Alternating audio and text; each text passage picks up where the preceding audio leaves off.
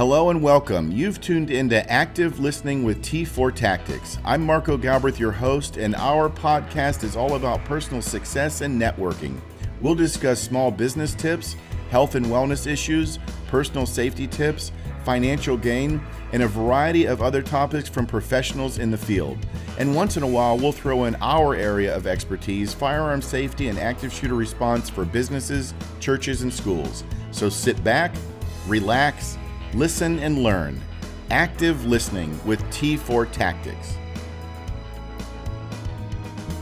Hey everyone, thanks for tuning in once again to Active Listening with T4 Tactics. I'm your host, Marco Galbraith. I want to tell you about a, a, book deal that is being offered right now. It's a $35 value, and USCCA is offering it right now free through my you can go to my website t4tactics.com and click on the link it'll take you there or you can go to www.usccapartners.com slash t4tactics it's a $35 book uh, absolutely free. You can download it. I thumbed through it. Uh, I've looked through it front and back, and it is very, very good information. I would suggest that if you're a gun owner or you and or and or you carry concealed, I would strongly suggest getting this. It's free. It's a $35 value, and it's completely free. But it talks about gun laws, concealed carry. It talks about some uh, concealed carry gear and what's new and what's acceptable, some holsters, stuff like that. So it's really good guidance and it's really good training, but the legal part of it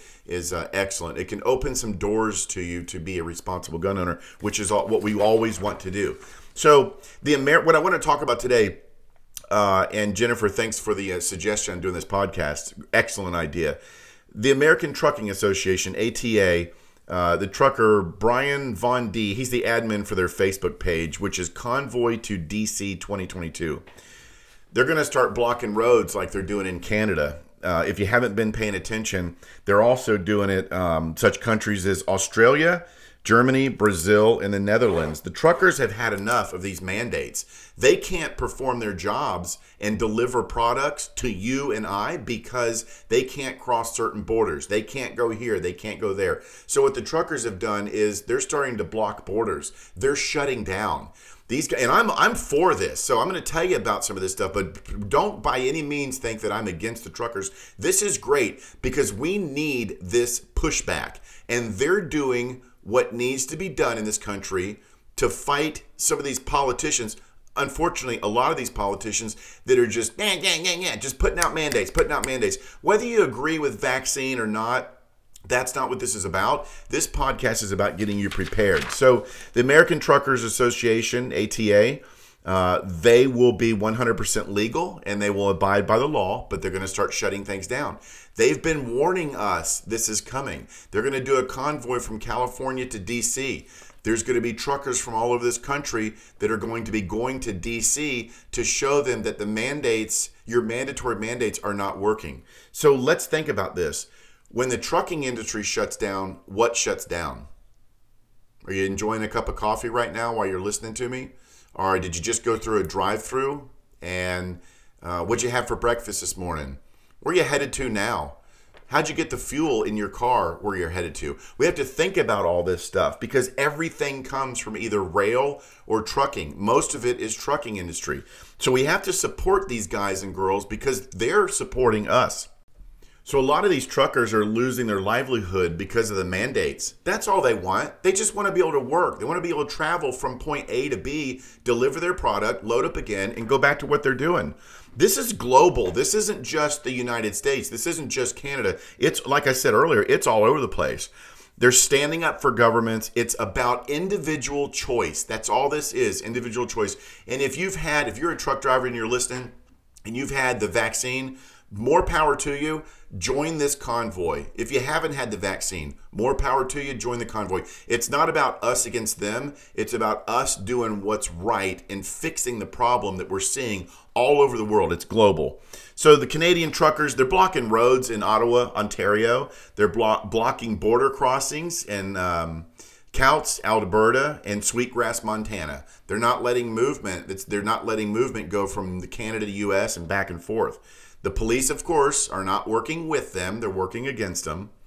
There's massive travel headaches for police and motorists. And again, like I said, the police are not backing down. Neither are the truckers.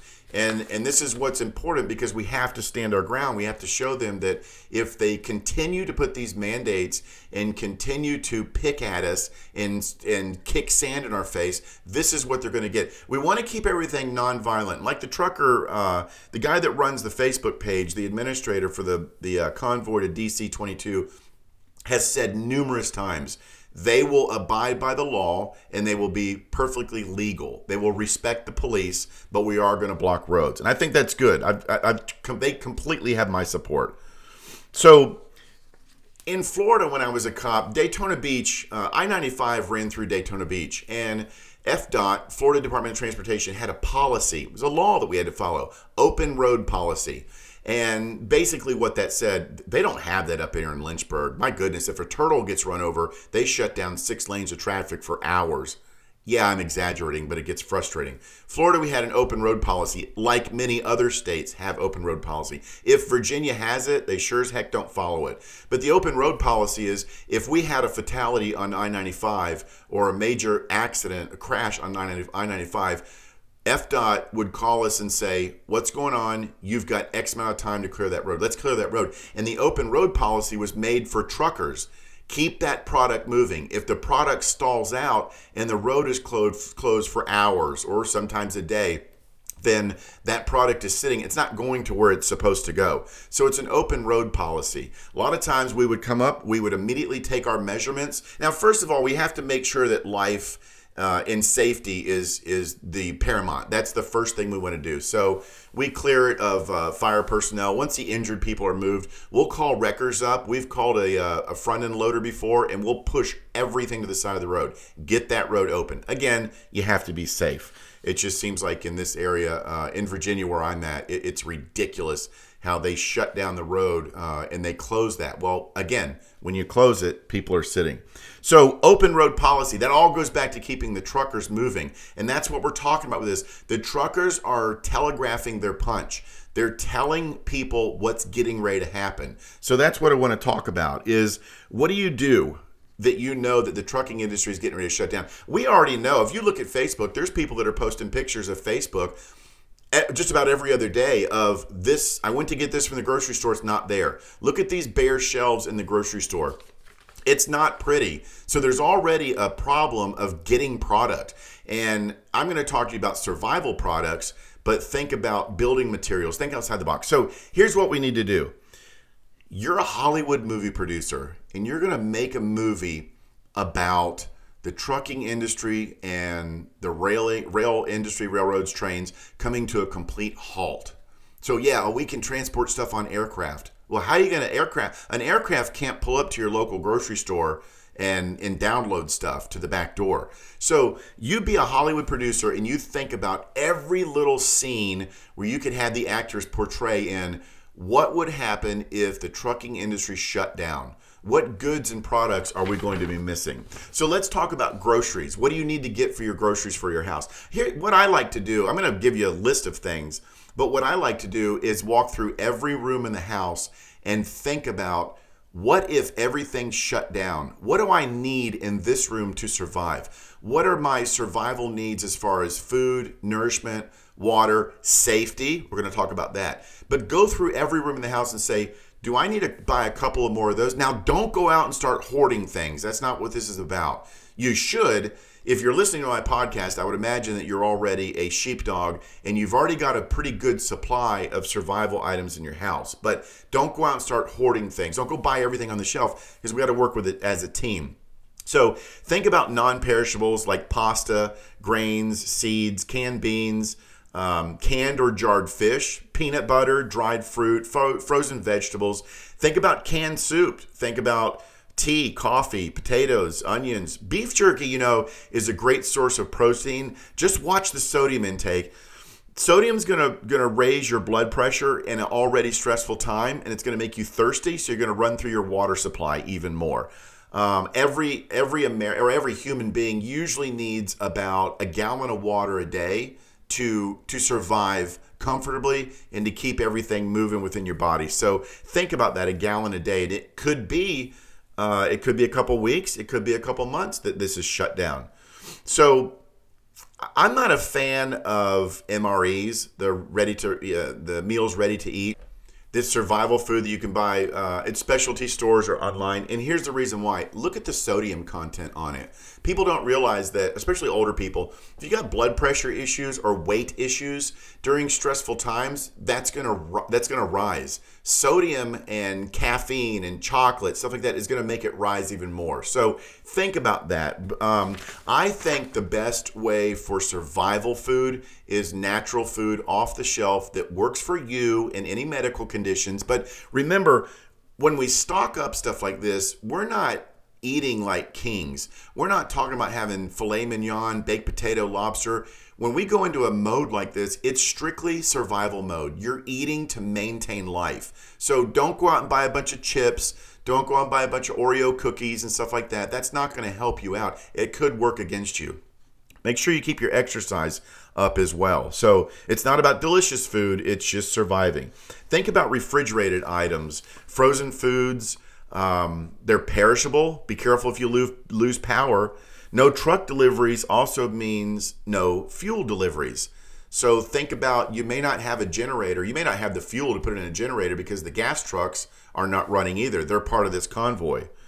So think about no mail. If you get prescription uh, meds in the mail, then they may not be coming. Most insurance companies, most doctors' offices are set up where you can get your prescriptions 90 days in advance through the mail. You get a 90 day supply. So call your doctor, your pharmacy, your insurance company and see how you would set up getting that 90 day supply. Because if you go every month through the pharmacist to get your pills, that may become non existent. And you don't want to be burning fuel if fuel is hard to find.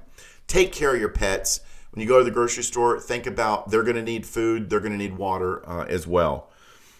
Now, here's the good part. Here's the part I like. If you know me, you know this is coming. Let's switch gears a little bit to our survival inside of our house with our, maintaining our bodies, and let's talk about survival as in keeping the bad guy away.